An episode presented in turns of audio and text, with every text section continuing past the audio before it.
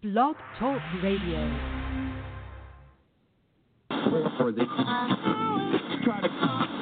The following is a post time with Mike and Mike production. Beckham Seatam down by the seaside. Beckham Seatam wins the Breeders' Crown. It's Rock and Ron McWicked on the inside. Mick McWicked to win the Jim York Memorial. Fear the Dragon fights on down by the seaside on the outside. Fear the Dragon down by the seaside,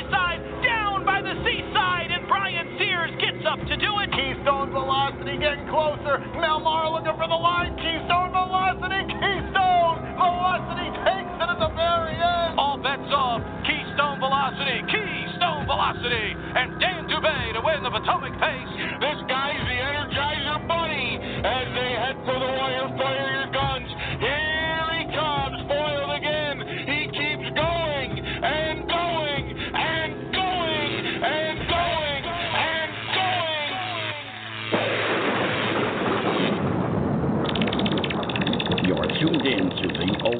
official Official. podcast of the sport of harness racing. Post time with Mike and Mike, with co-hosts Mike Carter And it's bus 936. And bus 936 on the wings of an angel. and Mike Bozich. Outside Heaven Rocks, but the clock's running out. Filibuster Hanover wins the Commodore Barry. Going and going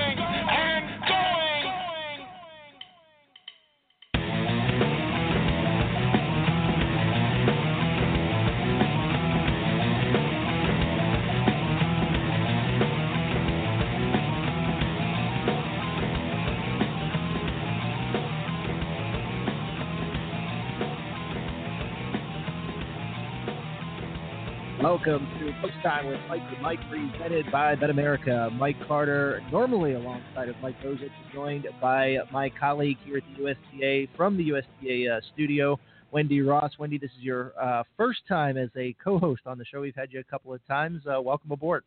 Thank you so much for having me. I, I'm so excited to be on and big shoes to fill though for Bozich, that's for sure. But his uh, little boy is graduating kindergarten. It is such a remarkable event, so he didn't want to miss it. So I'm so glad you guys uh, gave me the call to be on. All right, what an exciting show we have uh, as we talk the Pepsi North America Cup. And Wendy, what a race it has really turned out to be. A very competitive field of nine coming up on a Saturday. And it's all highlighted by Lather Up, who has really shown some massive strength over the past couple of weeks. Uh, trainer Clyde Francis, driver Montrell Teague. Uh, what a combination this has been. Obviously, they teamed up with Wiggle It Jiggle It to uh, win the Meadowlands Pace, uh, win the Little Brown Jug, and a few of the other things as well. It's just incredible um, to see what Lather Up has done in just a short, such a short career. You know, Team Teague is, is so easy to root for. I think they have so many fans out there, going all the way back to the Rainbow Blue fame. So, um, you know, you're always rooting for them. Montrell doing the driving here as usual, and I think we knew at Delaware last year that this horse had something to offer and was going to be something special. So, no surprise uh, to this point that we're seeing him two to one going into uh, the North America Cup on Saturday. Now, one thing about Lather Up is you mentioned uh, he raced at Delaware, but he raced on the Ohio Sire Stakes circuit last year and was setting all kinds of records at Scioto at Northfield. So it, it'll be interesting to see what kind of trip that Lather Up will get in the Pepsi North America Cup. We'll dive into that race and more here in just a little bit. Uh, let's kind of talk about who's going to be on the show. Uh, Ken Middleton, the announcer at Woodbine Mohawk Park, will join the program. I talked to him on uh, Tuesday night, uh, and we talked a little bit about the uh, races. We talked about some of the promos and the Super High Five, which will pay out on Saturday night. And uh, we're also going to talk to the guys from uh, Wes Delight, Wendy.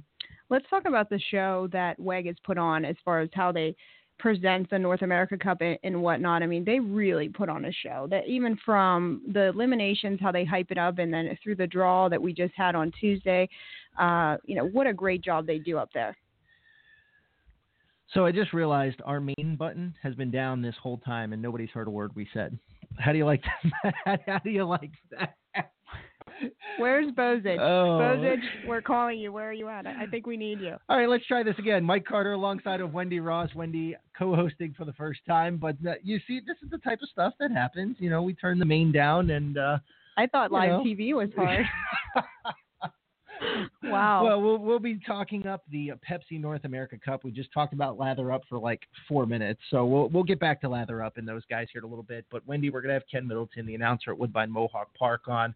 Uh, we're also going to talk to Clay Horner, the chairman of Woodbine Entertainment Group, and uh, he sparked some lively conversation this week on Facebook as he discussed uh, possibly uh, the North America Cup switching from an open to something more like the Queen's Plate uh, is set up uh, for Canadian breds only. So it'll be interesting to kind of see how that uh, all plays out.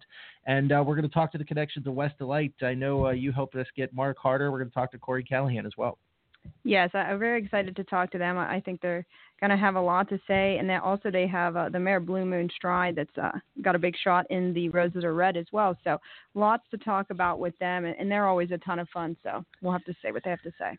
All right, we're going to take a short time out. When we come back, we're going to talk to Mark Harder on this edition of Post Time with Mike and Mike, presented by Bet America. Every dream has a start, and this one is ours. To trot and pace fast, faster than all the others, and maybe faster than any horse ever has. With every stride, 1,200 pounds of pure equine determination. In every turn, there's a tale. Every bet is a hope. No five year returns, no annuities, 401ks. Return on investment comes in seconds. Maybe they say that the odds are against you. But you know nothing great comes easy. Winners don't second guess. They sprint through openings and dig in deeper when the going's tough. No horse ever rides alone. The owners, the driver, the groom, and you. There are no sidelines here. The world is often full of many compromises, but not here. Not on this day.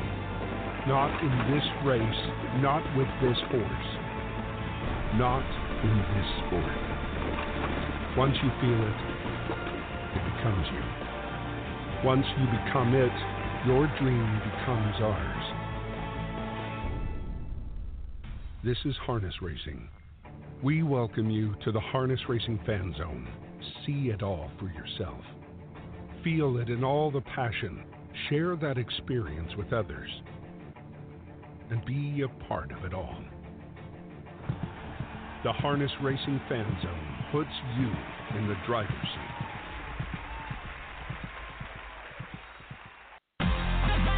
You're tuned in to the Bet America Radio Network. Host Jason Beem brings you new shows every Monday through Friday. We bring you the best personalities from across the racing world with extensive interviews, commentary, news, games, and more. The Barn is revolutionizing what horse racing radio can be, and you can hear new shows at betamerica.com or just search Bet America Radio Network on iTunes, Spreaker, Stitcher, or iHeartRadio. Get in the barn.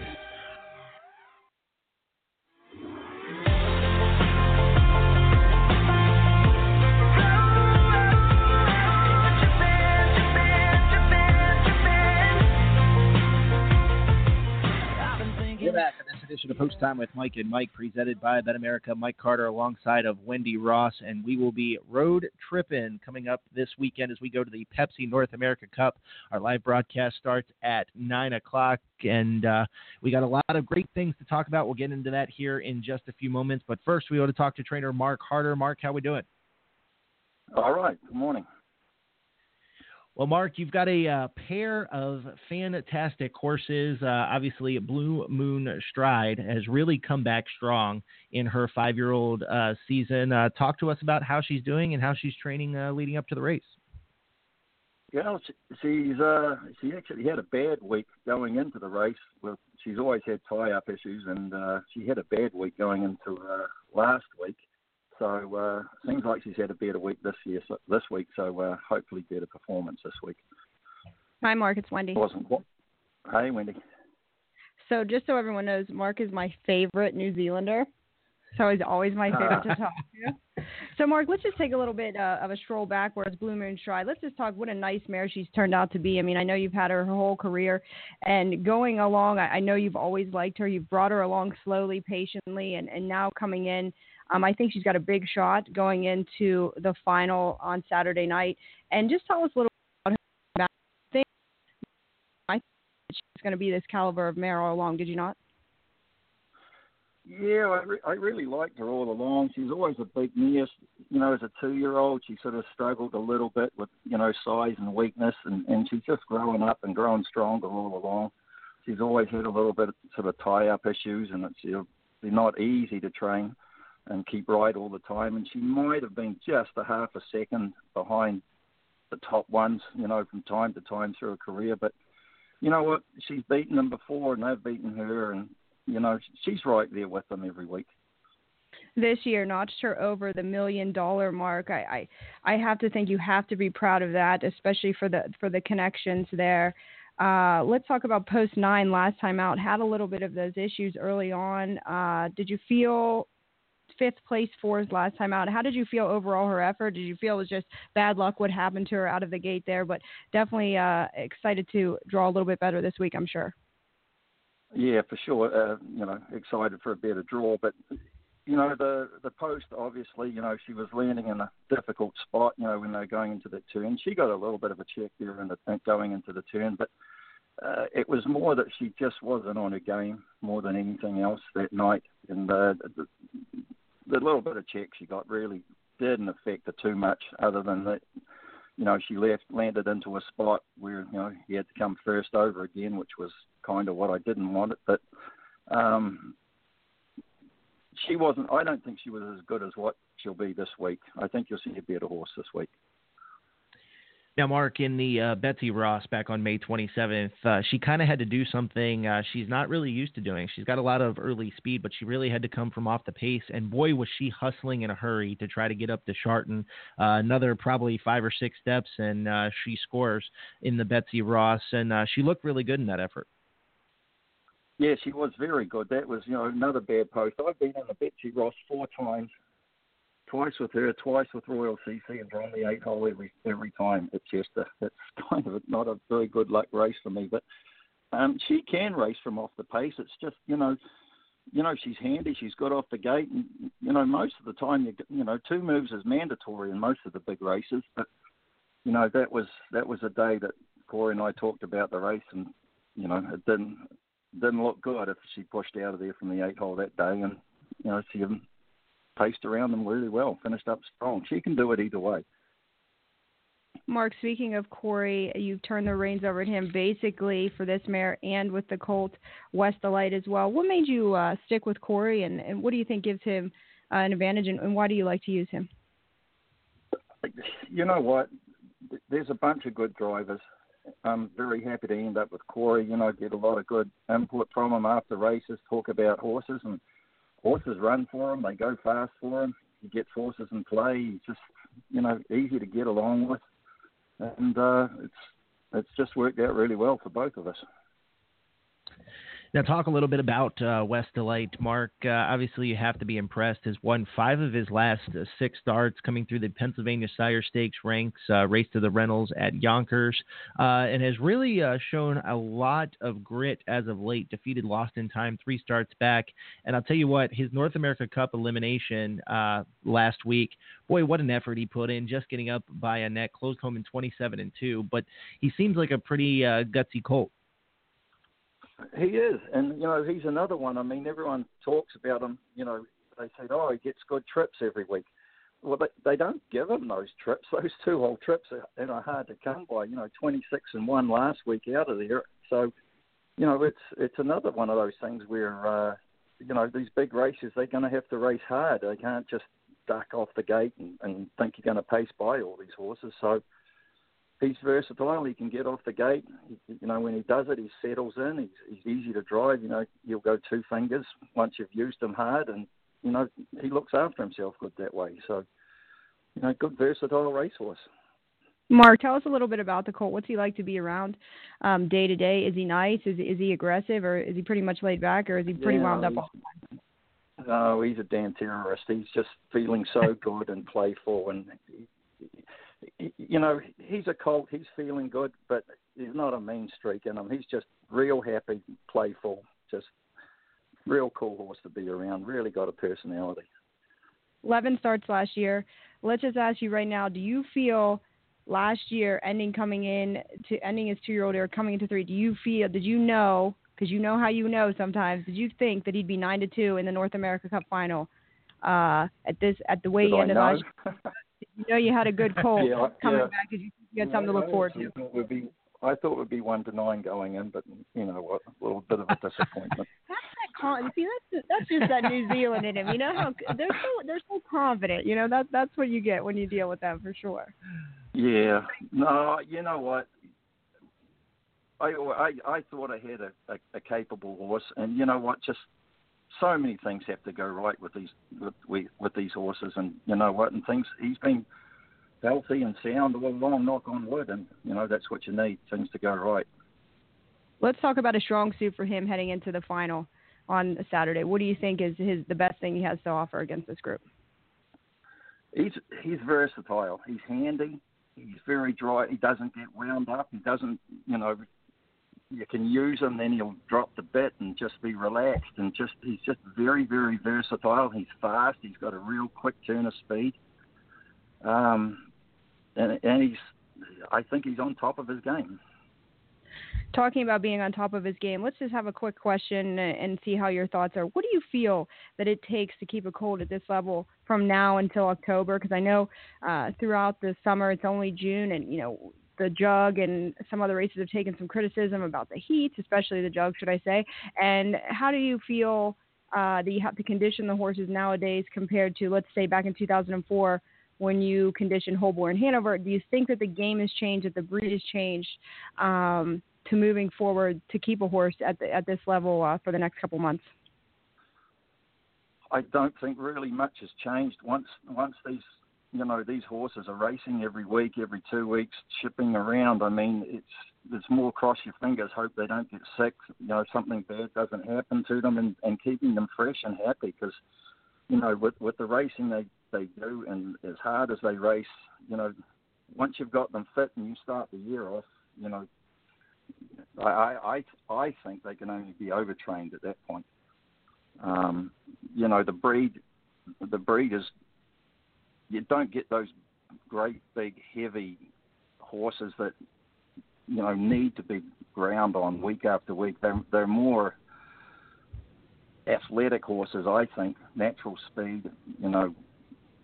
And I just think, you know, once you're ready, once you're racing, you know, back off of them and hope they stay happy and healthy, you know. Saying all goes well throughout the summer, let's just touch briefly on the big races. I, I know you have certain races that you like to hit, and, and where would you like to see Wes Delight? What are some of the events that, that the races that you have planned for him all goes well?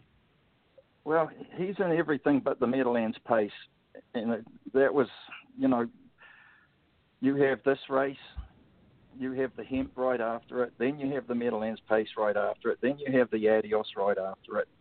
Um, he's not a great big horse.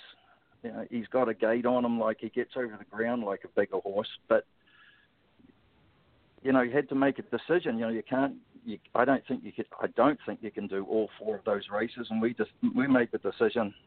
You know, since he was doing so much racing in Pennsylvania anyway, just to miss the Meadowlands pace, do the North America Cup Hempt, and then go to the Adios.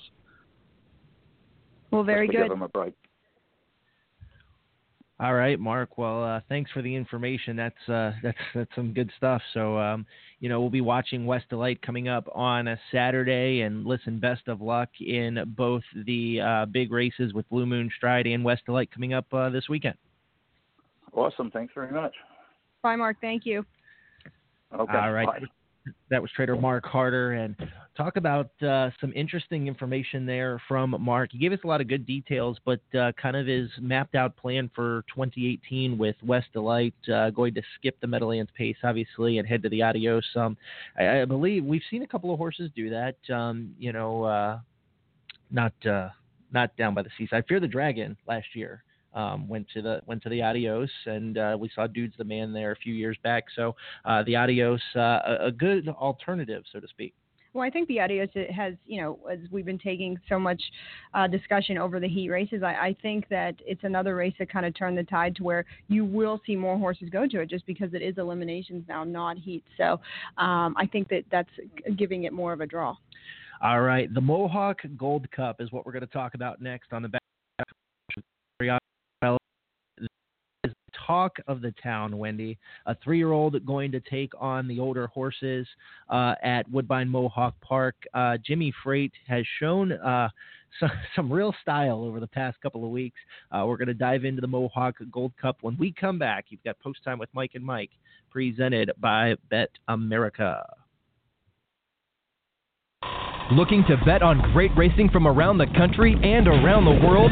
There's no better place than betamerica.com. But there's also no better time to join because right now we're offering a 100% sign up bonus up to $100 on your first deposit. Simply open a new account at BetAmerica, make your first deposit, and we'll add your bonus immediately. It's that easy. Sign up today at betamerica.com. Over the past 25 years, Hoosier Park has revolutionized harness racing across the nation. The action returns Friday, March 30th, with racing every Tuesday through Saturday, starting at 6.30 p.m.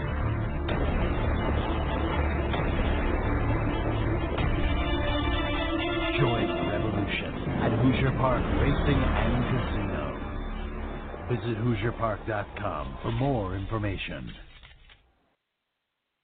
Join Meadowlands Racing and Entertainment for our championship meet that is highlighted on July 14th with Crawford Farms, Meadowlands Pace, and then wraps up on August 4th with our prestigious Hambletonian. Join us for promotion packed Friday and Saturday nights with post time at 7.15. Test your skills and take a shot at the Survivor wager for added gambling fun. For more info, go to playmeadowlands.com.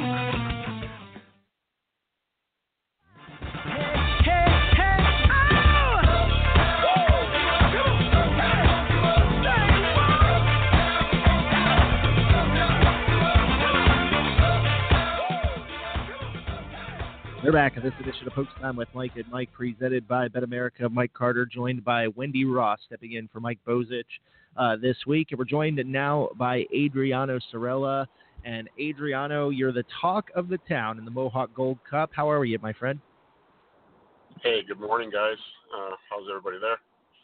Not too bad. Well, Adriano, let's talk about your star three-year-old Jimmy Freight. Jimmy Freight uh, obviously was not staked to the Pepsi North America Cup, but has really proved himself over the past couple of weeks. Um, talk to us about uh, his two-year-old season a little, a little bit, and uh, maybe why he uh, wasn't staked uh, to some of maybe the bigger events. Um, you know, when I bought this horse uh, back when he was two, coming out of Iowa. Um, he wasn't really staked anything except for the OSS races, so we kind of kept him on the OSS circuit. Uh, he's not a very big horse. Um, you know, he's like a medium-sized horse, but he gets around pretty good. Like he, you know, he's as you can see the way he races, he's uh, he's pretty handy. Uh, going into this year, we kind of wanted to map out a schedule where we kept him eligible for a lot of stuff towards the middle and end of the year. And uh, the North America's Cup was the first thing that came to mind. And you know, it's the beginning of the year, and you know, I was looking back at these horses from last year. You know, Stay Hungry, and uh, I didn't I didn't even know about Lather Up. You know, I was just looking at Stay Hungry and Pedro and all the rest of these horses. And uh, you know, and we had a decision to make. Do we, you know, throw him in against these horses that early? Is he good enough to go against these horses? You know, I mean, we didn't have to race Grand Circuit horses last year, and um, I, I think now I probably made a big mistake. Uh, I mean, I, there's no guarantee you you know you're going to win the North America Cup. It's uh, it's a nice race to be in, and obviously a big race to be in. But uh, you know, I, I really wish I would have staked them to that race. Well, I think it's you know it's always easier for everyone to be like, why didn't you do it then? But like you said, there's uh, there's so many things. Adriano, it's Wendy Ross. Uh, how are you today? Hey Wendy. Hey Wendy, how are you? Um, very good. So you know, yeah, it's always easier, you know, to say, oh, I should have done that. But you know, it seems like you still have a, a really nice cold on your hands here, and, and great things to look forward to moving forward. Yeah, I mean, he, he's a he's a like he's a nice colt. It's hard because you know you get people that you know they, they come around and like, wow, you have a nice horse, and it's it's it's tough to be in this position because now you're looking back and you're saying, wow, I wish I would have staked him to more and see how much you know what's his limit you know, last week I was pretty surprised. Last week I didn't really think, um, you know, we were going to be in a race with older horses last week, and you know there was some preferred horses in there, and and I thought, okay, you know what, we're going to give him a tightener. He's, you know, he should be okay in this race, and and then he, you know, comes off the pace like that and wins.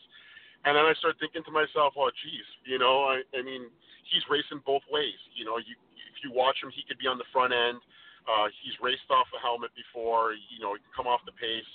Uh, he's he's uh, he's a pretty little handy guy, and um, I'm excited for him. Uh, you know, it's uh, this is a big race this week. I, I mean, these are some monsters in here. We're we're talking McWicked and Check Six, and like these are Easy Lover Hanover, and uh, there's some really really nice horses this week. So uh, I was a little bit shocked this week too when I saw the entries come out, but I'm excited. You know, Mohawk's my track and uh, I'm going to be there for NA Cup, so I'm kind of excited that I get to watch and race against those type of horses. Yeah. Now, Adriano, talk to us a little bit about what went into the decision uh, to accept the invitation uh, to the Mohawk Gold Cup. Obviously, you're facing some really tough talent uh, with a three-year-old, but you know what? as the year kind of progresses, it's kind of cool to see the three-year-olds take on some of the older horses. Uh, tell us uh, what went into that decision, and uh, you know maybe what the thought process was you know, I, I when when Richard got the horses from me, um, you know, uh, towards the the beginning of the year, I guess you can say. Um, I said to him, I said, you know, these are the horses. You these are these are the horses I'm giving you. You do what you think is right. And uh, he makes the calls. You know, I'm not a trainer. I don't sit behind the back of those horses every day. I just, uh, it's, it's, you know, I sign checks and I cash them. You know, it's fun to watch, but it's at the end of the day, you know the trainer's got to make the decision on what's best for the horse or what they think the horse can can do and and I left that decision up to him. Um you know and I know that he that Richard's given me some great advice. I mean I have a horse that I bought and I thought he was good enough to be in some stakes races and Richard flat out told me I don't think he's that caliber of a horse. And it's another horse I own. And uh and so I trust him, and I, I know I know he knows what he's doing. So this decision was uh, up to him, and he made it. And uh, you know, he's we we got a lot of hard, you know, tough company in that race, and we're going to see what he's what he's made of. He's a, you know, he's a three year old against these older horses. It, it's tough, but you, you know what? He hasn't done anything wrong up till now. So I mean, giving him a shot doesn't take anything away from him. Uh, he's got an OSS race the following week, I believe it is. So uh, if there's to ever be a tightener, this will be a tightener. That's for sure. But uh, I'm hoping for a good result. Adriano, I, I think the good old saying we're looking for is here is you got to be in it to win it. Is that right or what? Right? you definitely, you definitely got it. Let me tell you, I, uh, I'll tell you the truth. When I logged, I logged on to Standardbred Canada to see where my other horse was going to be racing this week because I knew I had reservations for NA Cup night. So I log on, I see I'm in the first race. I'm like, oh wow, I'm in the first race. I go, I got to boogie on over to Mohawk to make sure I get there in time. I log off. A few minutes later, I get start getting people saying, "Hey, good luck." So I log back on. I'm like, "Good luck." I scroll down to the middle of the page. I see his name in the gold cup, and I'm like, "Are you kidding me right now?" I'm like, "This is awesome!" Like, you know, the first thing that came to my head was like, I see horses, you know, names like you know Check Six and McWick, and I'm like, oh good God, you know, I, I mean, you know, these are you know million dollar horses that uh, uh, they're going to be going in all the big races this year. So I said, you know what, it's all right, you know, it's, it's all right. We're going to get to find out, you know, how good he really is, and uh, and I know Richard knows what he's doing, so it, it should be fun to watch. I definitely give you guys a ton of credit just the excitement that I hear in your voice, um, the enthusiasm, and I give you guys credit. Yes, I think uh, the cold is, is bit off quite a bit here this week. But let me tell you something. You guys could have just sat him out. You could have done something else. But you said, you know what? Let's do this for yourselves, for the horse, and, and, and for the sport. You know, because in the sport, we're always wondering, like, what what can we do for our sport? What what's going on with it? But these are the instances that when people step up, they make a difference, and and I think this goes a long way to doing something. So hats off to you guys for that. Thank you. All right. Wish you the best of luck. And uh, listen, uh, Garnett and I have already talked. We've got a huge party planned for you uh, after the race because our show's not till nine o'clock. So we're going to be shooting streamers and confetti at everything if uh, Mr. Uh, Jimmy Freight comes home in the uh, Mohawk Gold Cup. But listen, good luck all weekend, and we'll see you on Saturday. It sounds good. I'll see you on Saturday. See you guys. Bye bye. All right, that was confidence he has in Jimmy Freight. And you know what? He said it. You're going to see what he's made of coming up this Saturday night. And uh, he's won what four of his last five races, and uh, he look he looks uh, good on paper. That's for sure. For sure, but it's all about you know they definitely have a nice cold on their hands, but it's so nice, like I said, for them to like give you know let the sport share in it and you know give us something to watch. This is exciting, and and the fact, like I said, his excitement it makes makes me happy and it makes me excited for them. I'll tell you what, if he can somehow pull off Uh, for those who don't know, uh, I, I, I helped uh, our good friend Dave Briggs out, and I singled Jimmy Freight in the uh, in the pick four. Adriano's probably over on the other side of the line having a cow right now. I, I, I singled my man Jimmy Freight, and we're gonna go for it and see what happens. You know, such a risky play, uh, Michael, for you to be singling him against this group, as even Adriano said, the absolute monsters in here. I think that might have been the term he used, but uh, you know, I wish you the best of luck. All right. Coming up here in just a little bit, we're going to be talking to Clay Horner, the chairman of Woodbine Entertainment Group. We still got Corey Callahan on tap to talk about Wes Delight. We're going to take a short time out. When we come back, you've got Post Time with Mike and Mike, presented by Bet America. Join us for the Diamond Creek Farm Open House coming up on Saturday, June 2nd, starting at 11 a.m. Family friendly activities include raffles, hay rides, food and drinks, meet cute foals, and much, much more. The Diamond Creek Farm Open House located in Wellsville, Pennsylvania. For more information, visit us online at diamondcreekfarm.com, like us on Facebook, follow us on Twitter and Instagram. It's the Diamond Creek Farm Open House, Saturday, June June 2nd at 11 a.m. Be there! The excitement. Dennis Tetrick and Walker Zoshi Hanover off the dreamy two-hole trip. Crown him the king of the Pepsi North American Cup. The drama. Betting line is steamrolling for Miller on the far outside now. Deep stretch battle.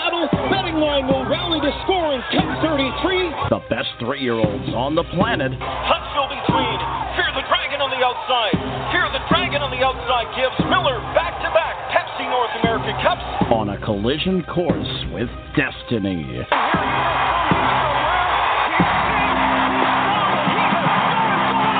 Catch the 2018 Pepsi North America Cup broadcast from the brand new Woodbine Mohawk Park at posttimewithmikeandmike.com this Saturday evening starting at 9 p.m. Eastern. Remember, that's at posttimewithmikeandmike.com. New Vocations Racehorse Adoption Program. Retrain, rehab, rehome. New Vocations focuses on adoption as the optimal solution for the large numbers of horses that leave the track each year. The program provides rehabilitation and transitional training to prepare the horses for a productive life beyond racing. Each horse is evaluated for temperament, soundness, and suitability to help ensure a successful adoptive match. New Vocations Racehorse Adoption Program, celebrating 25 years and over 6,000 horses placed. Learn more at newvocations.org.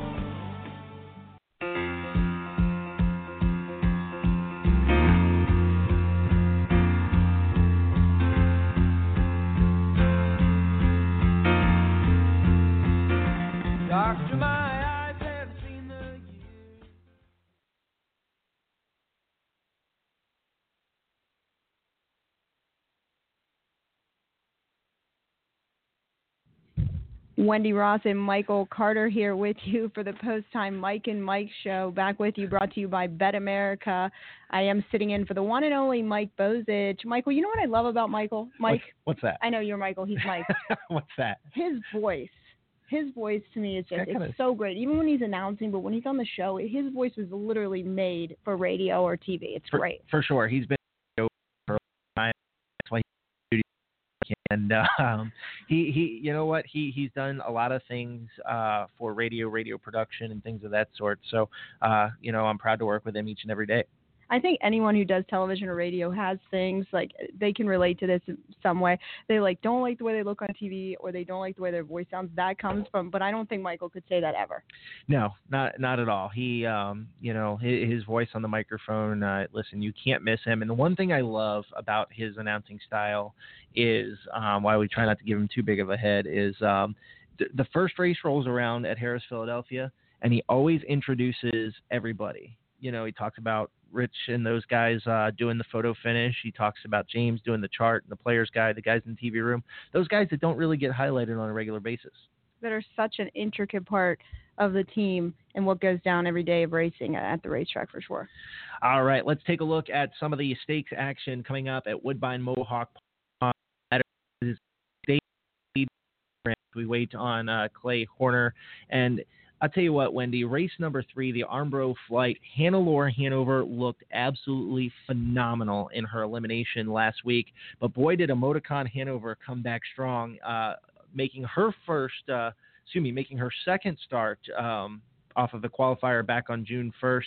She's been kind of lightly raced this year, Emoticon Hanover, but it's the battle of the fittest between these two. We know these two took some shots at each other last year, but uh, it's going to be tough to beat Hannelore Hanover. Well, you just said that you singled Jimmy Freight. Do you think that you would single Hannelore if you had to, or Um, or no? pro- probably. I, I- but I, I think I, I think I used both of them here. I think I use both Emoticon Hanover and Hannelore Hanover just in case, uh, just in case there was a little bit of an upset. Hannelore Hanover has come out once again this week's number one in the Breeders' Crown poll, as she should be. She's just been absolutely vicious since qualifying back there in April in the Cutler. Uh, in her uh, the elimination of the Armbro flight, winning by five and a half. I mean, it's pretty much she's definitely the one to beat. Uh, we know what she's uh, the name of the game there is going to be right down the road, and, and, it's going to be uh, what Yannick wants to do. 27-56, basically walked away with it last week. Big effort, 27 and three on the end of it. So it's going to be what Yannick wants to do, and, and see who uh, else has something to offer at the end. Yeah, it's in my opinion, it's her race to win or lose. I think it's uh, you know she's just really dominant right now. The only time anybody has been close to her this year was when Will Take Charge uh, just missed by a neck. But it should it's worth pointing out in that effort that that was at a mile and an eighth. So that extra eighth of a mile obviously uh, made a difference. Uh, but that day she really had to come from far off the pace in a 12 horse field, uh, which wasn't a slouch effort. They went 26 and one in the first quarter. So uh, it'll be interesting to see what Hannelore Hanover does. But I feel like this race is win or lose through Hannelore Hanover. Race number what a loaded field uh, this is. You have McWicked. Uh, Sintra has been racing along the open ranks um, at Woodbine Mohawk Park uh, after finishing sixth in the Breeders' Crown last year. And then, of course, you have Check Six and Easy Lover Hanover. Both are very good horses. This is a very talented field. It, is, and I think this is going to be uh, one of the highlights on the card uh, to watch as well. For me, the six McWicked just seems to be getting into really good form um, after coming back there off those two qualifiers in April into May. Easy winner last time out by two and a quarter, 26 on the end. Very strong. David Miller back in the bike again. We know the fame these two have had together. I think he's definitely one to beat here as he's coming back this year at age seven. The two though, check six. I'm going to little bit add a little bit of value uh, for some plays here. I do like check six, uh, eight to one morning line. Yannick back in the bike again as he was two starts. This horse always seems uh, to be good. For he, he's Like him. He seems to be consistent coming in, gets the inside draw. I think it's going to be enough to think that he can be a player in here. But the five, Jimmy Freight, I did use the three-year-old in here to mix it in with the group. He has the speed. Very impressive that he showed that he can do it both ways last week, 26 and three on the end of it. And I think that's enough to give him the nod. And the nine, great vintage, the old classy 10-year-old in here gets uh, kind of hindered there with the outside draw, but he's got a ton of gate speed. He can leave in there. Scotty Z in the bike. I think uh, if he gets in there and, and, and gets in it early enough, I think he's definitely has something to offer in here. He's, a uh, one of the two millionaires in the group here. Wendy, one thing uh, that I kind of noticed the three Easy Lover Hanover, uh, two starts back in the Camelot Classic, you almost have to kind of wipe that line away. Uh, it doesn't seem like he got around the turns of the half mile racetrack at Western Fair. He came back to the big track at uh, Woodbine Mohawk Park and went to the lead last week uh, against Preferred Company. Granted, he tired a little bit towards the end, but still six three late now think Easy Lover Hanover's got a shadows of a chance at least to hit the ticket at decent odds. No, I agree. I, I think this is one of those races when you're when you're trying to figure out who you're going to use, and and you could see at the top of my page, Michael, it's like six dash scratch scratch dash like because it's like oh no I like this you know and, and that's kind of like when you get to a race like this that's what happens it's just it could go either way but you kind of got to pick who you like you got to stick to it and you have to you have to think do you want to go for value or do you want to get a little bit of price and for me I just went for price here. All right, race number nine is the Fan Hanover Final, a field, a full field of ten. Uh, you are this is a uh, another wide open race, but a very good betting race. The two sudden passing has won uh, three of her last four starts uh, for trainer Greg McNair. Uh, hasn't really been racing on the uh, the stake circuit. Took her chance last week uh, in the Fan Hanover elimination against Alexis Faith and Rain on Me. And I know you were looking at this race earlier, and the morning line favorite uh, may not be your choice here.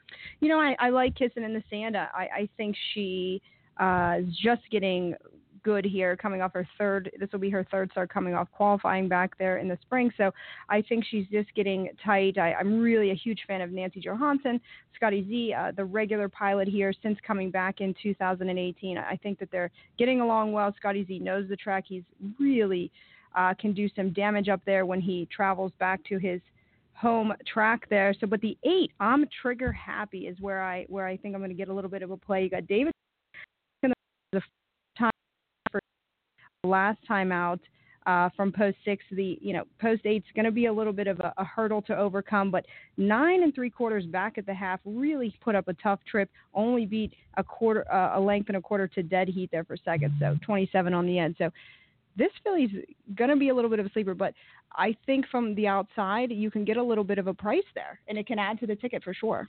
Yeah, definitely. Um, one horse that I'm kind of I pointed out to you before we went on the air is the four shower play uh, was really coming home strongly. Got a horrible beginning, 14 lengths behind. That's a lot of ground to make up. But Louis Philippe uh, brought her in the stretch, was seventh at the top of the stretch, closed home around everybody, 26 and 3, 51 and 2.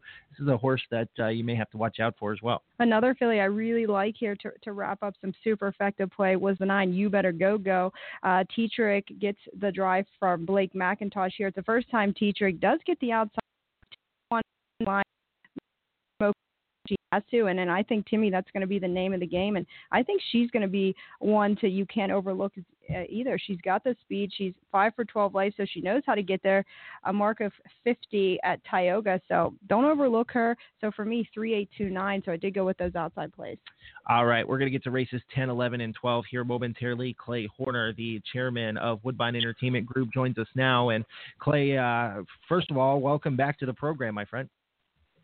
Well, wonderful to be back with you, and uh, obviously it's particularly great to do that uh, before uh, you know one of our uh, biggest nights of the year, uh, perhaps our biggest night of the year. And uh, just listening to you talk about the card gets any racing fan gets any racing fan excited. And I think that in addition to obviously the cup and the attraction that it holds, and frankly the pretty even type field we have like one of the things we're really really proud about on this night is uh, is the other uh, are the other big stakes races that are on that uh, uh, you know are obviously supporting races, but you know in and of themselves, uh, you know the Roses are Red is the richest race of the year for eight uh, pacing mares. The Fan Hanover is the richest race for three-year-old fillies, other than the Breeders' Crown the Armbro Flight is as rich a race as there is for the aged uh, uh, trotting mares. And while the Good Times is not the richest uh, trot, other than the Hambletonian and the Breeders' Crown, it's right up there and, and has some uh, horses that certainly will be on their way to the Hambletonian. And uh, you know, as I tuned in, you were talking about the the Gold Cup and obviously the really exciting intrigue uh, this year of uh, uh, you know, a hometown favorite, a, a little guy horse that came out of the cornfields of uh, Iowa doing something that I can't remember a three year old attempting to do uh, this early in the year. I remember a long time ago when the three-year-olds would race uh, the aged horses at uh, Hollywood Park at the end of the year, and and sometimes triumph. Remember uh, Captain Treacherous taking on the aged horses in the TVG uh, a few years ago. But uh, I guess to say uh, to say it, and uh, Adriano Sorella is probably the right guy to try it. This is a very very audacious uh, move, but probably, frankly, as far as I'm concerned, the most exciting thing to watch for on the whole evening. The program, that's for sure. Well, Clay, let's uh, let's kind of, let's kind of switch. Uh, obviously, we're still talk North America Cup, but uh, you, you uh, have heard from a couple of horsemen that uh, there was some interest about maybe uh, changing the Pepsi North America Cup to a race or a pace for Canadian breds. kind of talk to us a little bit about Gushin and kind of some of the things that you learned from some of the comments that were made.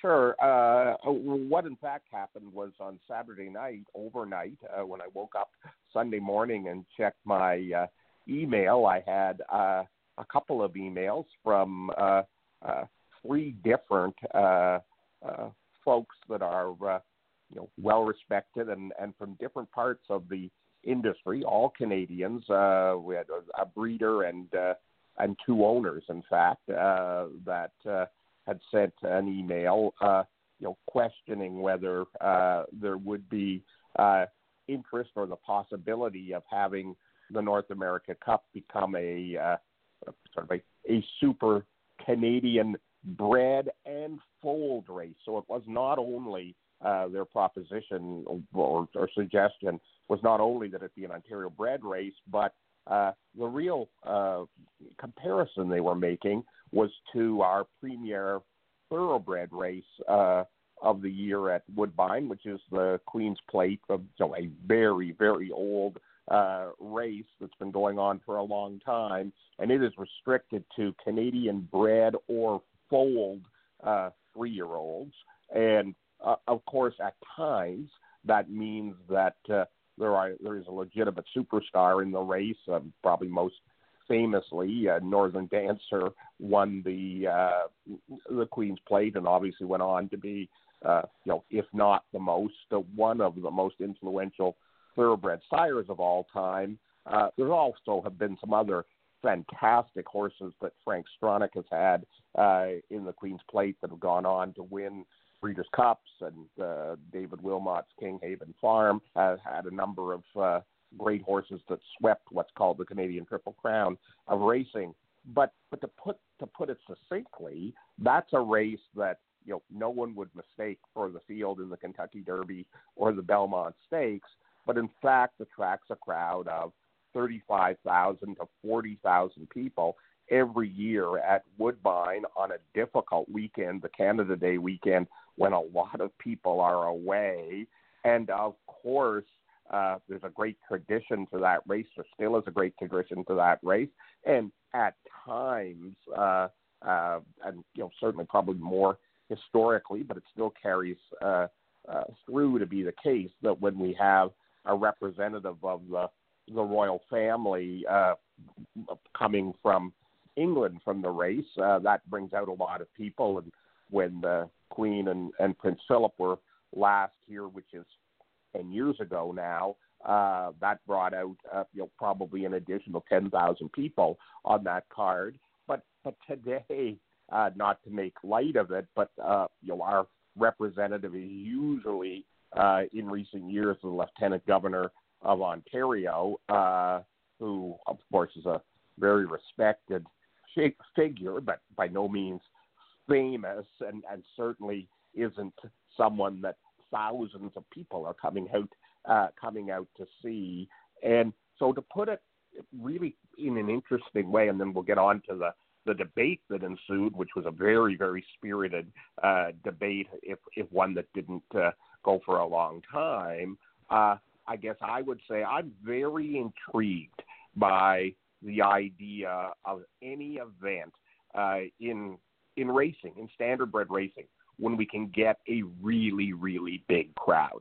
Because that's a very difficult thing to do, and it's a very difficult thing to get beyond uh, what we'll call our natural or regular audience. On, you know, for a North America Cup, we're going to get our natural and regular audience and and as many of those people as we can get or are inclined to get uh, at any point of the year.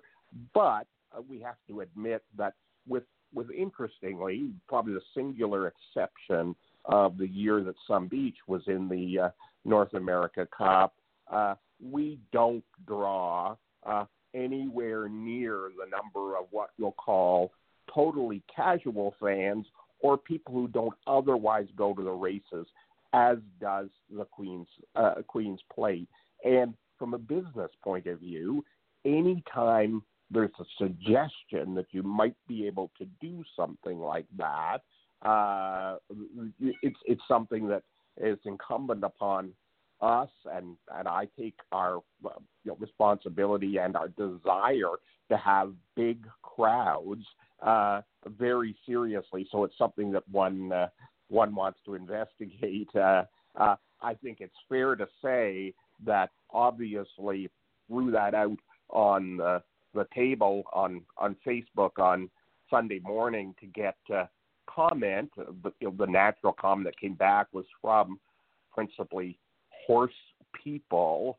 And I think it would be fair to say, uh, and when I say horse people, it was mostly uh, you know uh, trainers and and but but you know some owners and uh, a smattering of breeders in that sense uh, who uh, were absolutely emphatic about something, firstly, that is a wonderful message, which is how important the North America Cup is to everybody in the industry. And it is truly a unique and wonderful event, and in some sense, like the Kentucky Derby, in being a race that has a purse and a stature now to bring all of the best three year old uh, colts together early in the year when they haven't faced off against each other. So we have uh, Indiana breds and we have Pennsylvania breds and we have New York breds and we have Canadian breds all coming together, frankly, in a way that they don't come together again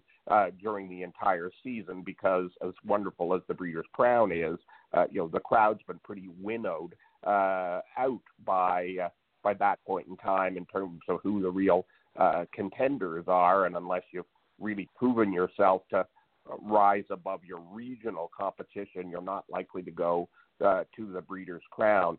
So it is a fantastic, fantastic race, and I I know that uh, uh, you know it's a race that uh, when I have horse uh, that uh, might be uh, competitive in that regard. It's one of the things that you look forward to, and and and and I'm very proud of of racing in. Uh, so we you know heard uh, two things in response, which was we love the North American Cup, don't touch it, uh, and secondly uh, we heard uh, another wonderful message, which is that the the, the genesis or the uh, the spirit of the North America Cup uh, in terms of uh, pitting Canadian horses, so whether they're owned or driven or trained or bred, against American horses, again, whether they're bred, trained, owned, or driven by uh, by Americans, is a great competition and a wonderfully friendly competition, notwithstanding the competition on the racetrack. Those were two messages that came through loud and clear. And uh, uh, after uh, getting uh, four or five hours of that very emphatically uh, from people, I uh, you know, responded in terms of uh, saying what was always the case, which is uh, this would be something that would require a lot of additional thought, and one would not do it at all lightly or in the immediate term. Uh, on the other hand, it is something where, whether it's that specific idea or not, uh, I, I remain very intrigued by the the idea of what can we do to get uh, a race or a series of races that, or or an event uh, that would bring us a truly extraordinary crowd beyond that which we're going to be able to do with a fantastic night of racing, and I don't think you could have a more fantastic night of racing than we're going to have on uh, on Saturday on Saturday night. And I guess I'll I'll just say one thing and then pause from my long monologue here. There were some folks who said, you know, is this all about the politics between Canada and the United States in terms of you know trade negotiations and the like? The answer to that is, of course not. Uh, uh, you know, this is a business and uh, a, a, a sport where we uh, still have uh, you know friendly, great relationships. Uh, that said, one of the things that you see is that uh, you know, patriotic type events, uh, and, and in some sense, that's what the Queen's Plate is, uh, notwithstanding that it is not by any means overtly political, are, are the kinds of events that can sometimes transcend the particular event and bring people uh, and bring people out. And so, uh, you know, I think the most important message right now is the North America Cup is totally safe and as cherished as it ever has been. It would take uh, an awful lot to make a change in the North America Cup. On the other hand, the the concept of, and I think you know, we're in the midst of starting on and embarked upon some pretty exciting developments at at, at the Woodbine Entertainment Group, both at Woodbine itself and at uh, at Mohawk, uh, and we're going to have uh, you know greatly expanded gaming at both uh, tracks, and in the longer term, uh, increased revenue uh, at both tracks, and uh, a lot of other things to do at both tracks. You know, very similar to what uh, the Stronach Group has done at uh, Gulfstream, and the uh, the concept of coming up with an event that would bring out an extraordinary crowd. Uh, you know, for example, uh, you know, entirely apart, I would speculate that if we had an event where we had the entire Toronto Maple Leafs team uh, with us for an evening. Uh, you know, we periodically have a couple of players, and we always try to have a Leaf player be the draw master at the North America Cup media uh, event. But if we were to have an event where we had the entire Maple Leaf team and you know Auston Matthews, who's the sort of American superstar player on our team now, and Mitch Marner, who's a you know, wonderful young Canadian uh, hockey player as well. Uh, we would get, uh, and, and you'd want to do it on a night when you were putting on absolutely fantastic racing as well. So when you got people who didn't otherwise come to the track and really were coming to see the Maple Leafs, but uh, the knowledgeable horse people in the crowd and their friends who are horse people could say, these are fantastic horses that are racing on tonight, and we could put 25,000 people into Mohawk for the evening that would be quite an event, uh, and the kind of thing that we, you know, frankly don't have enough of in in the in the business, and it's just hard to to come up with that. So I know that's a lot of uh, a lot of ideas and a lot of uh, uh, of the process behind it, but uh, uh, that's uh, that that that caused some some excitement. I I like to cause some excitement uh, uh, Hi, Clay. It's, hi, Clay. It's Wendy Ross. How are you?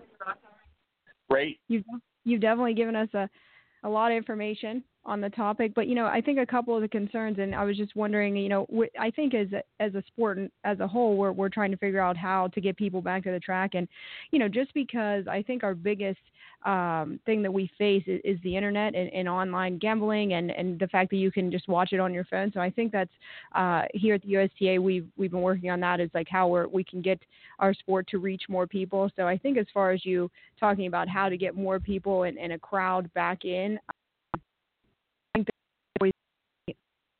facing as a sport as, a whole.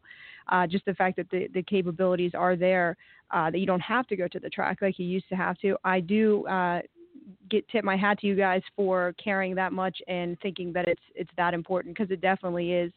Um, you know, it's kind of I, I say that, but when I was in Sweden two years in a row for the Elitloppet, uh, the crowd there was thirty to thirty-five thousand plus. So the people you can get them into the track. So I see where you guys are going as far as trying to make it.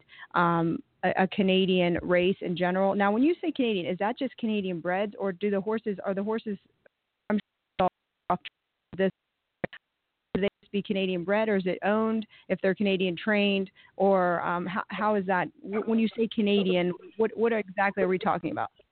Well, I, I think Wendy, that's a very good question, and and the simple answer is I don't know what the answer would be in that regard. I you know I did uh, say that the Queen's Plate is uh, uh, if, if, if you can be eligible to the Queen's Plate by being Canadian foaled, and and as a result, Canadian breeders and owners who have outstanding mares will make an absolute point uh, whether they're breeding them to Ghost Zapper or Tapit or, or or you know the absolute elite of the thoroughbred American Pharoah. Uh, they're making a point of making sure that those mares foal in Canada so that yearling can be uh, that three-year-old uh, can be eligible to the Queen's Plate. Notwithstanding that, obviously, if you're breeding a fantastic mare to American Pharoah, you're also dreaming of a being in the Kentucky Derby kind of huge prestige and excitement about it uh, from a Canadian point of view, and a crowd of 35,000 people. So, uh, you know, I, I, one thing you might think about uh, if if we got there would be something like Kentucky has done with their sire stakes in terms of saying, uh, you know, if the if the horse foals in Canada, regardless who owns it, uh, then that would be uh, enough to qualify the Canadian bred horse. You might say uh, Canadian owned, although you know to be really honest, I I uh, I I I don't.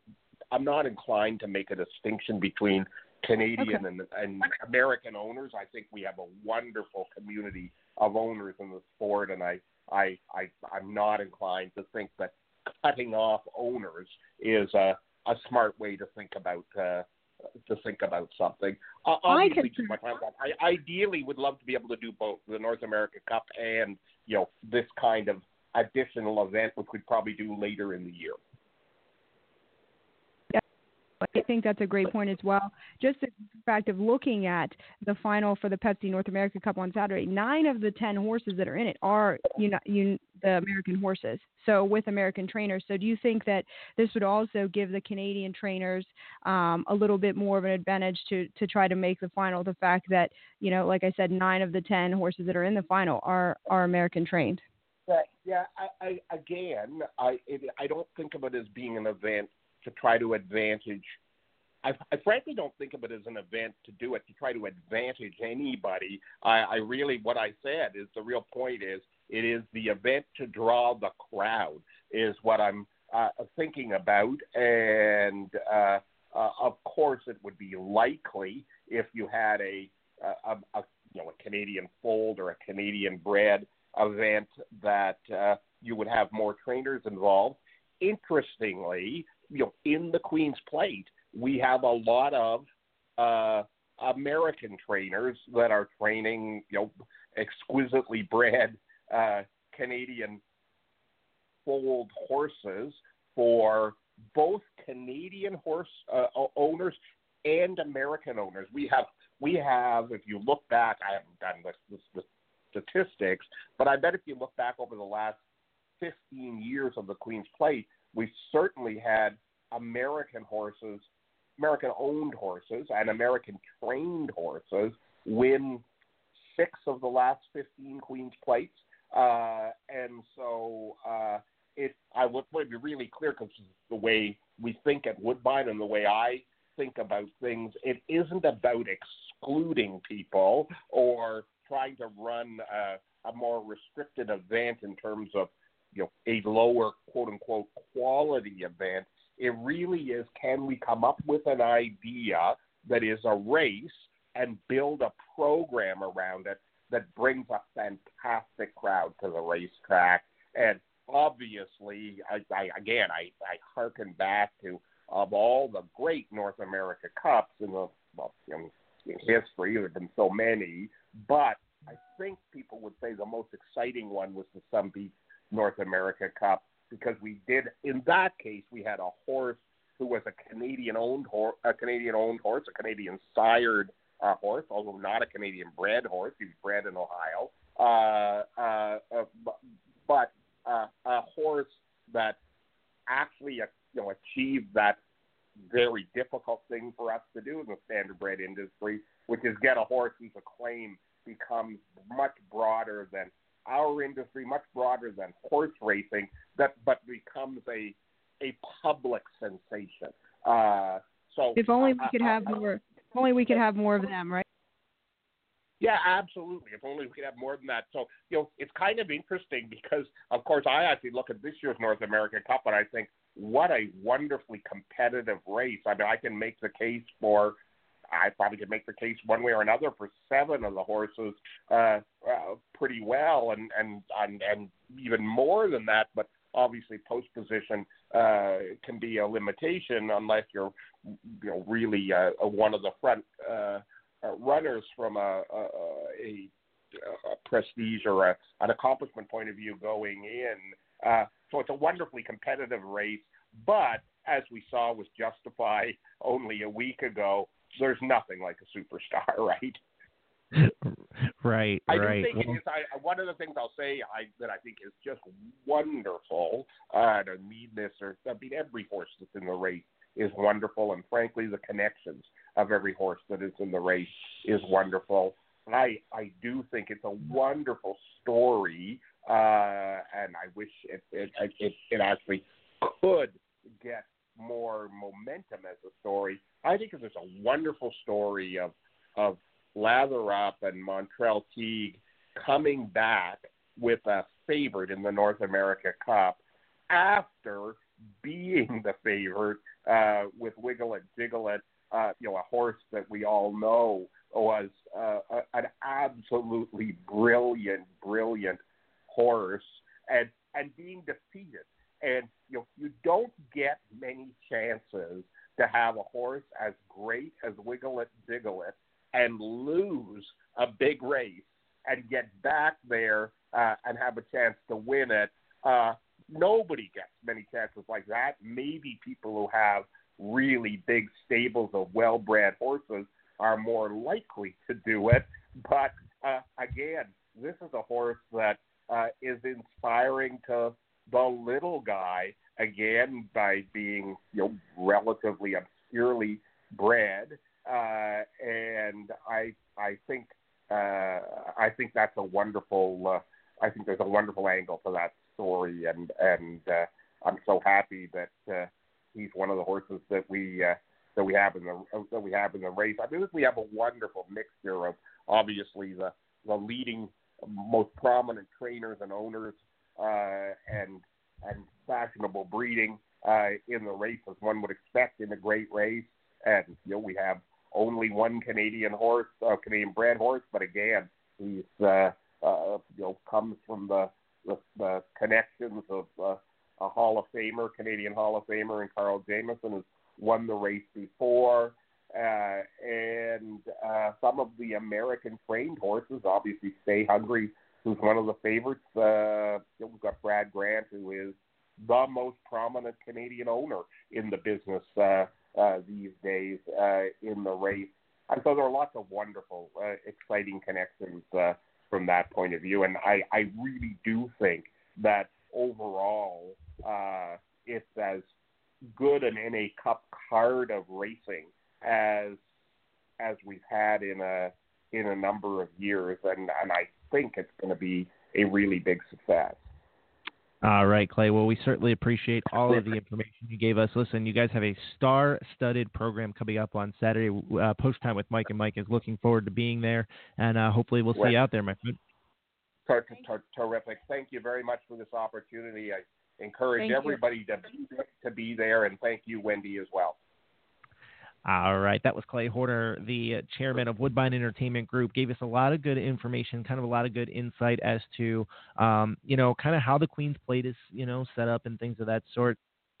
Interesting, uh, Canadian bred or foaled, so you could technically send your mare up, you know, have the have the foal, and uh, you know, it, it's an interesting sort of concept. It is, but I I think as a fan and as a horseman as well, I'm kind of like, it's so great, just keep it the way it is. But you know, it'll be interesting, and it's always good to have some good conversation flowing. All right, Corey Callahan, be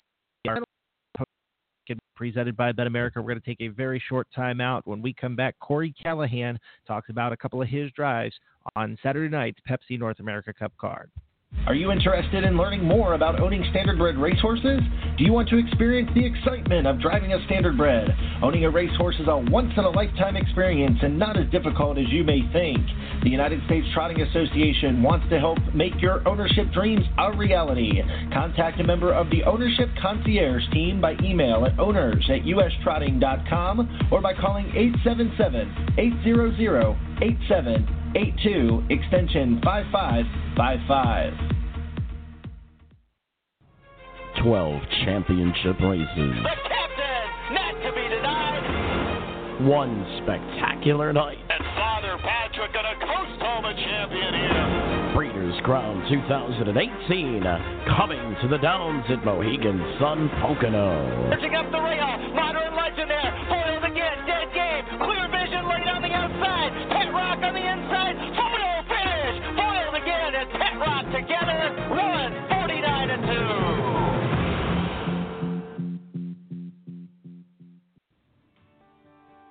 Mike Bozich here, along with Mike Carter for Pacing for the Cure. Do you or someone you love with multiple sclerosis have a difficult time paying for your MS medications or need medical equipment such as a wheelchair or scooter? Pacing for the Cure can help. Please visit the pacingforthecure.org website and complete the mobility aid application. If eligible, you may receive funding. Again, that's pacingforthecure.org. Mike? Are you a harness racing trainer, driver, or owner? Please join the list of those who pledged in 2017 for the $1 per win challenge. The 2018 challenge has begun and wins tally from January 1st through October 31st. If you are interested in joining the challenge, please email Jeff at pacingforthecure.org. Thank you, drivers, trainers, and owners. Once again, that's pacingforthecure.org.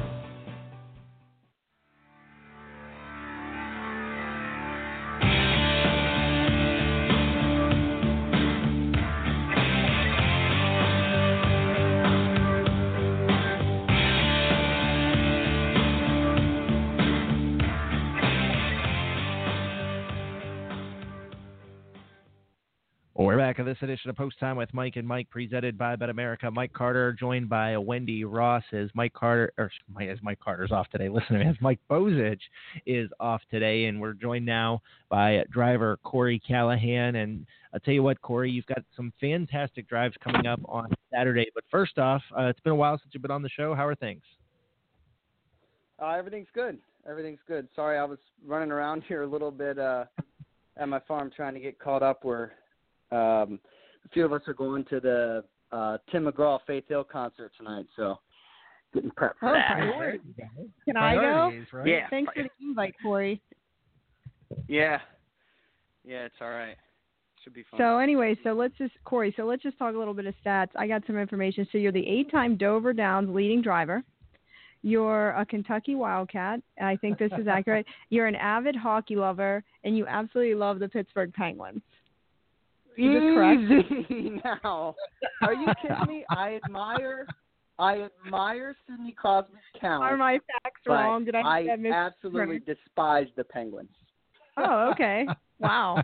yeah. We'll tell Mark Weaver about that. and Dave Floyd. We'll tell everyone. We'll, we know where you stand. That's Yeah. That's why. That's why when I come when I come out there, I wear my Stanley Cup champions Washington Capitals gear. Oh, okay. That's what. Okay, so you you you kind of make take a stance where where you stand. Hey, Yeah, yeah, exactly.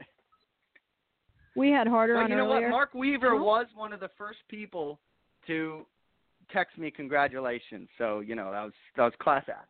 He's classy. He is that that Weaver. Yeah. He's classy. So, hey, we had Harder on earlier. I just have one quick question. What's it like driving for a New Zealander like him? Like he comes off all quiet and all like reserved, but when what is it like driving for him? Is it easy or is it a little stressful? No, it's really easy. I mean, he doesn't. Um, He might he doesn't be really listening. say a whole lot of anything. Yeah, he he doesn't say a whole lot of anything. I mean, you know, he he has the the horses prepared and you know kind of leaves it up to me, um, you know, to see what I can work out. I mean, you know, everybody can can kind of figure it out on paper what's going to happen, and then next thing you know, things change. So, um, you know, I'm lucky enough he's relied on me, uh, you know, to make those decisions. So, you know, things have gone well so far, and, and hopefully they keep going that way. Well, he kind of had good things to say about you too. So, seems like you guys have a pretty good relationship. Just so just so you know. Yeah, no, we we do. I mean, You're things, tripping him up things, here. Um, yeah, yeah. Wait, it's, yeah. I, I guess Mark must be on the line if you're really, you know, pumping him up. But um, Well, yeah. well, well let's But uh, listen, Corey. We go ahead. No, go ahead. No, uh, we're going to kind of talk about uh, a couple of your drives coming up on Saturday night. Uh, obviously, in the Pepsi North America Cup, you have to be excited about Wes Delight. Uh, kind of talk to us a little bit about this three-year-old colt, and uh, he's really come through the ranks of the Pennsylvania Sire Stakes well, and he had his real first test against uh, some strong stakes company last week, and proved to the test. Yeah, I mean, you know, he's he stepped up to the plate, you know, every time this year. He he showed a lot of promise last year, and um, I was I was supposed to get hooked up on him uh, later in the year last year. Um, Mark had called me and said, "Hey, you know, I, I think Yannick must Yannick was driving him at the time. He said I, he's got something else. Can you go with him?" And unfortunately, um, uh, Doug Paul from M&L of Delaware had called and was like, "Hey, can you go drive my Colt in the Battle of Waterloo that day?" So it worked out because we won the Battle of Waterloo, but you know I didn't get to drive Wes Delight for the rest of the year. But um, you know I said, well, hopefully we'll get hooked up in the future. And when this year came around, um, you know he was like, "Listen, I know you don't have a PA Colt." He said, "I'm going to get you to go with mine." So I said, "Well, perfect." And he's you know he's he's done everything right so far. I mean, the only the only blemish, um, you know, was there at the Meadows, and you know, I was following the favorite, and and uh, he didn't have enough go. He stopped in my face, and I got out late to be second to. I never say that horse's name right, Dosuduro or whatever his name is. Dorsoduro Hanover, Uh, yeah. Yeah. So, you know, I mean, and since then he's he's been outstanding. I mean, he beat uh Lost in Time and Stay Hungry there at Poconos, and he just keeps showing up every day. Like I said before, he's a gritty little horse. He likes his job. Typical Bettor's Delight. So Corey, let's just talk about now going being at Dover there at your uh, home track. It's always fun to win races in those overnight races and, and be at home. But I think as a driver, getting at uh, the level you're at now, I think you guys wake up every day and just hope to to have a nice Colder filly to sit behind each year. And and I think uh, this is definitely the the type of uh, colt you look forward to. Yeah, definitely. I mean, that's why you know we parade around to Gateway and Pocono, Meadowlands, Chester, um, you know, to baby race these horses to hope to find the next superstar. Um, and you know, I mean, everybody thinks it's. Uh, I mean, it's, don't get me wrong, it's it's not a bad life, but everybody thinks it's you know all glamorous. You fly all over the country, but it's a lot more work than than people think. Um, and it's a it's it's quite a hustle. But you know, to get to get horses like this, I mean, that's that's why we do it. It is fun to win races, but it's you know these are the the kind of signature events um, you know that you want your name written to you know for for history. Looks for five in a row going into Saturday night. Do you feel that he's as sharp as he can be, judging from coming off that last week's effort? Um, do you feel confident uh, going into Saturday? I do. I mean, he hasn't he hasn't had a tough um you know, I mean, he's gotten really really cozy soft trips too, and I don't know that that's possible um for Saturday. I mean, listen, if I could if I could le- if Montrell and I were the only two leaving out of there, and I could follow him, hey, that's great. But you know, I'm sure that's probably not going to be the case. Um, but you know, he's he's been well within himself every time he stepped up to the plate and done, you know, what he's had to do. Um, so I feel like he's coming into this race very, very sharp. Looking at the race, we have the other favorites in the race. Would you think this is the first time he will meet up with Lather Up? How do you think he's going to compare? But I think at this point, Lather Up has to compare to him. But uh, if you're looking at the race, um, who, who do you think is is the best colt in the race other than? Um, yeah, I mean, Lather Up has, you know, he's he's had a few starts up there under his belt, and he's looked very impressive every time. Um, you know, stay hungry. He also raced very well last week. I mean, just getting up in the in the final strides there. He also got a you know pretty nice cover trip and got carried into it. Done well. I mean, I I think he's probably one to really look at. You know, suffered his first defeat last week, but he raced huge, and um, you know he he's kind of gotten a little bit of uh, had a step back and a little bit of a slow start. Probably needed that start, um, you know, going into this week. So I think he's probably a dangerous horse in this race. Real quick, Corey, not to keep you much longer, what about the mare Blue Moon Stride? Just such a nice mare that you've been driving for quite a while now. How do you think? Uh, I thought you raced, you know, considering everything that happened last week over.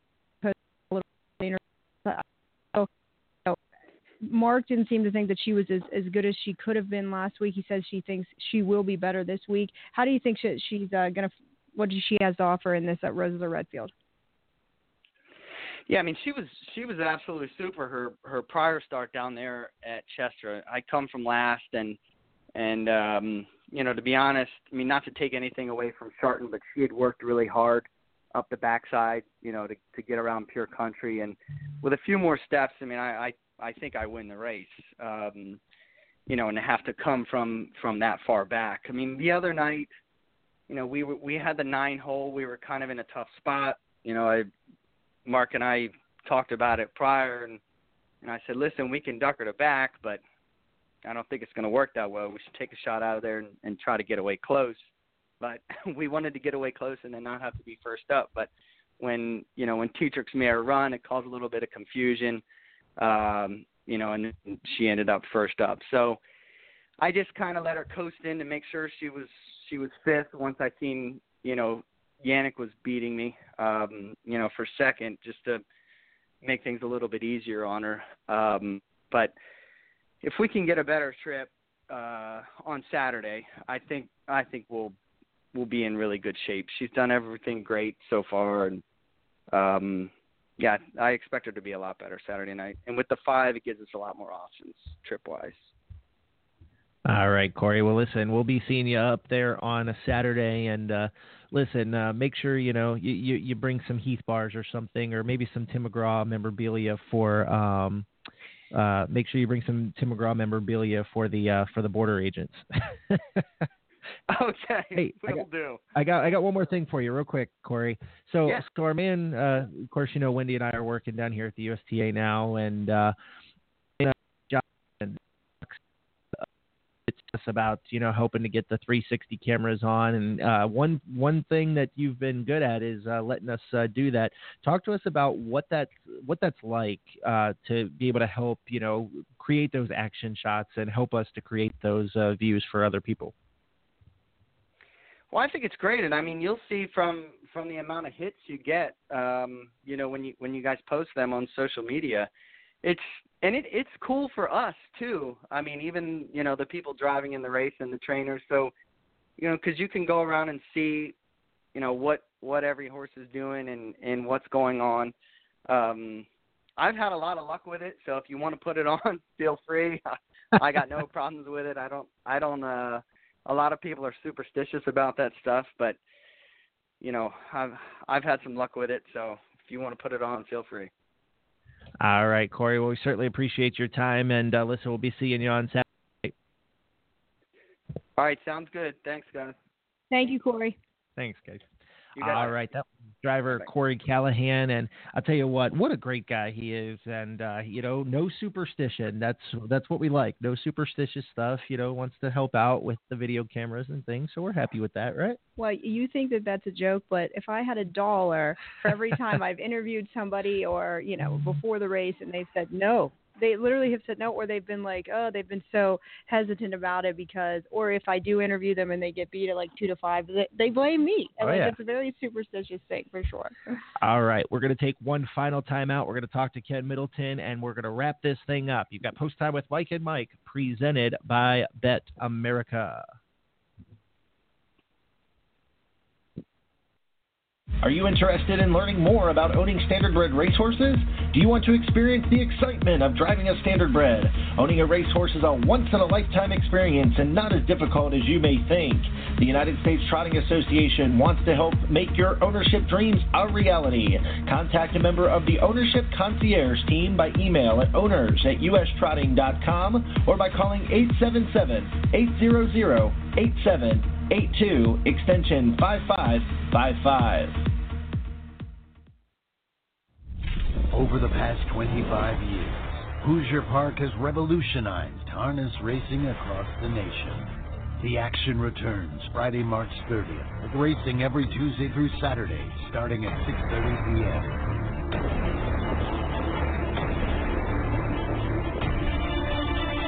Join revolution at Hoosier Park Racing and Casino. Visit HoosierPark.com for more information.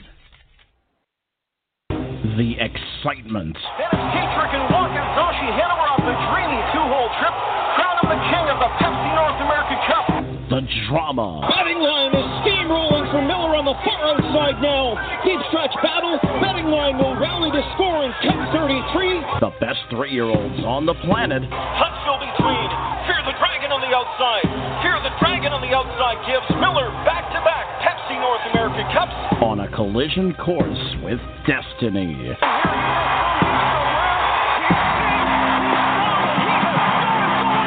Catch the 2018 Pepsi North America Cup broadcast from the brand new Woodbine Mohawk Park at posttimewithmikeandmike.com this Saturday evening starting at 9 p.m. Eastern. Remember, that's at posttimewithmikeandmike.com.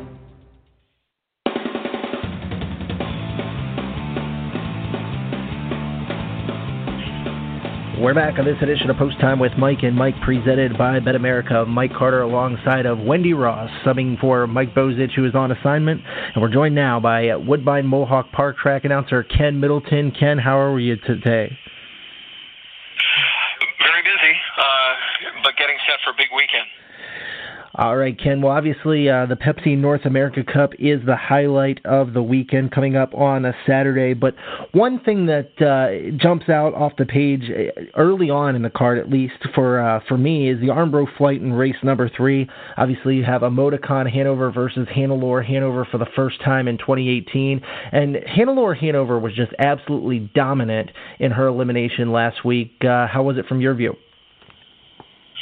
Yeah, she looked uh, perfect, uh, for lack of a better word.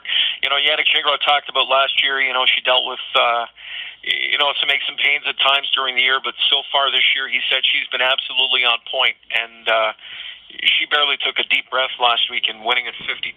So it's scary to think, you know, that there's got to be, you know, maybe a second or two left up her sleeve. She she was just awesome last week. Now, the Pepsi North America Cup is race number 12. It's the $1 million Pepsi North America Cup. And uh, we drew on Tuesday Stay Hungry, Wes Delight, Lather Up. No surprise, post 2, 3, and 4 were chosen. But talk about a wide open field. Uh, but Lather Up has really uh, stepped up his game over the past couple of weeks. Yeah, it really has. Uh, one of those horses that kind of came out of the woodwork. You know, he wasn't uh, he wasn't a household name last year. He had a respectable be- season bank, just under seventy five grand. But uh, you know, and he still has yet to be uh, given the label super horse or anything like that. But he's he's one of the obvious major contenders in, like you said, a, a wide open Pepsi North America Cup. It's a great betting race this year. You know, it maybe uh, lacks the superstar power that we've had in, in in some of the other years, but I think from a betting standpoint and uh, from a fan standpoint, it's the kind of race you want to see. It's it's absolutely wide open. Now, Ken, one horse that raced extremely well in the North America Cup elimination was Hayden Hanover, who draws post number nine. Uh, Andy Miller picks up the lines for trainer Julie Miller, only missed by a length to stay hungry and done well. Obviously, the outside post is going to be a little bit tough, but if uh, a, speed duel erupts here, Hayden Hanover might be able to close from off the pace in that long Woodbine Mohawk Park stretch. You never know. Um, with that much money on the table, things have a license to get crazy up front. Yeah, post nine's a killer for him. Uh, he's going to need a lot of things to go his way. He'll need speed, obviously, in front of him.